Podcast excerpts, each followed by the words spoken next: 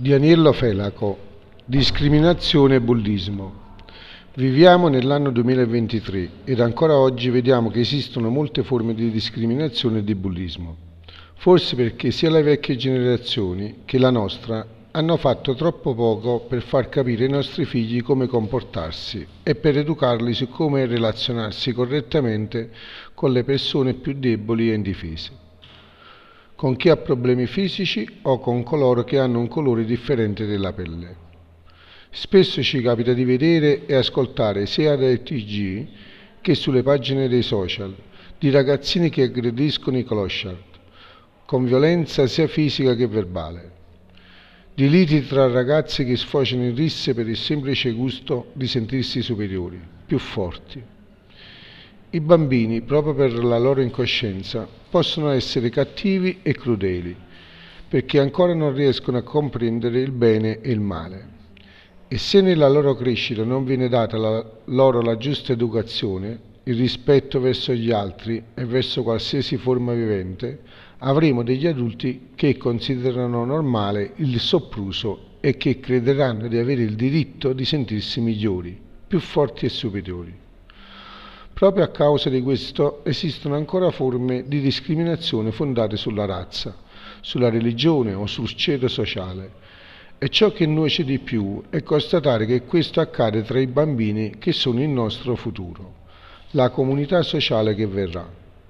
Dobbiamo inculcare ai nostri figli che le persone vanno aiutate, che se a scuola hanno un compagno di colore, con handicap o anche soltanto chiuso in se stesso, Bisogna integrarlo, rispettarlo, non discriminarlo e farlo sentire parte del gruppo. Sono consapevole che mi risulta difficile esprimermi e far capire dove vorrei veramente arrivare. Non essendo uno scrittore, ho molte lacune per far capire a chi legge cosa vorrei dire. Sono certo di aver fatto tanti errori e sicuramente tante volte ho io stesso commesso leggeri atti di bullismo, in giovane età ma dai genitori mi sono sempre imposto di parlare ai miei figli e di spiegare ed educarli di avere rispetto verso tutti, che tutte le persone che hanno delle difficoltà e che ai nostri occhi sembrano diversi per colore della pelle, per età o per disabilità fisiche, vanno aiutati e non fatti sentire esclusi o diversi.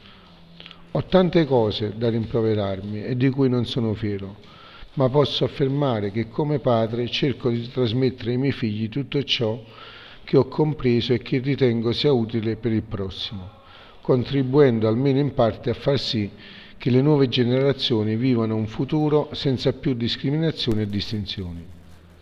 Non possiamo pensare che tutto ciò possa avvenire da un giorno all'altro, ma sicuramente possiamo contribuire a ridurre questi avvenimenti. Come? semplicemente parlandone, confrontandosi con gli altri e scrivendolo, facendo in modo che questo messaggio arrivi a più persone possibile.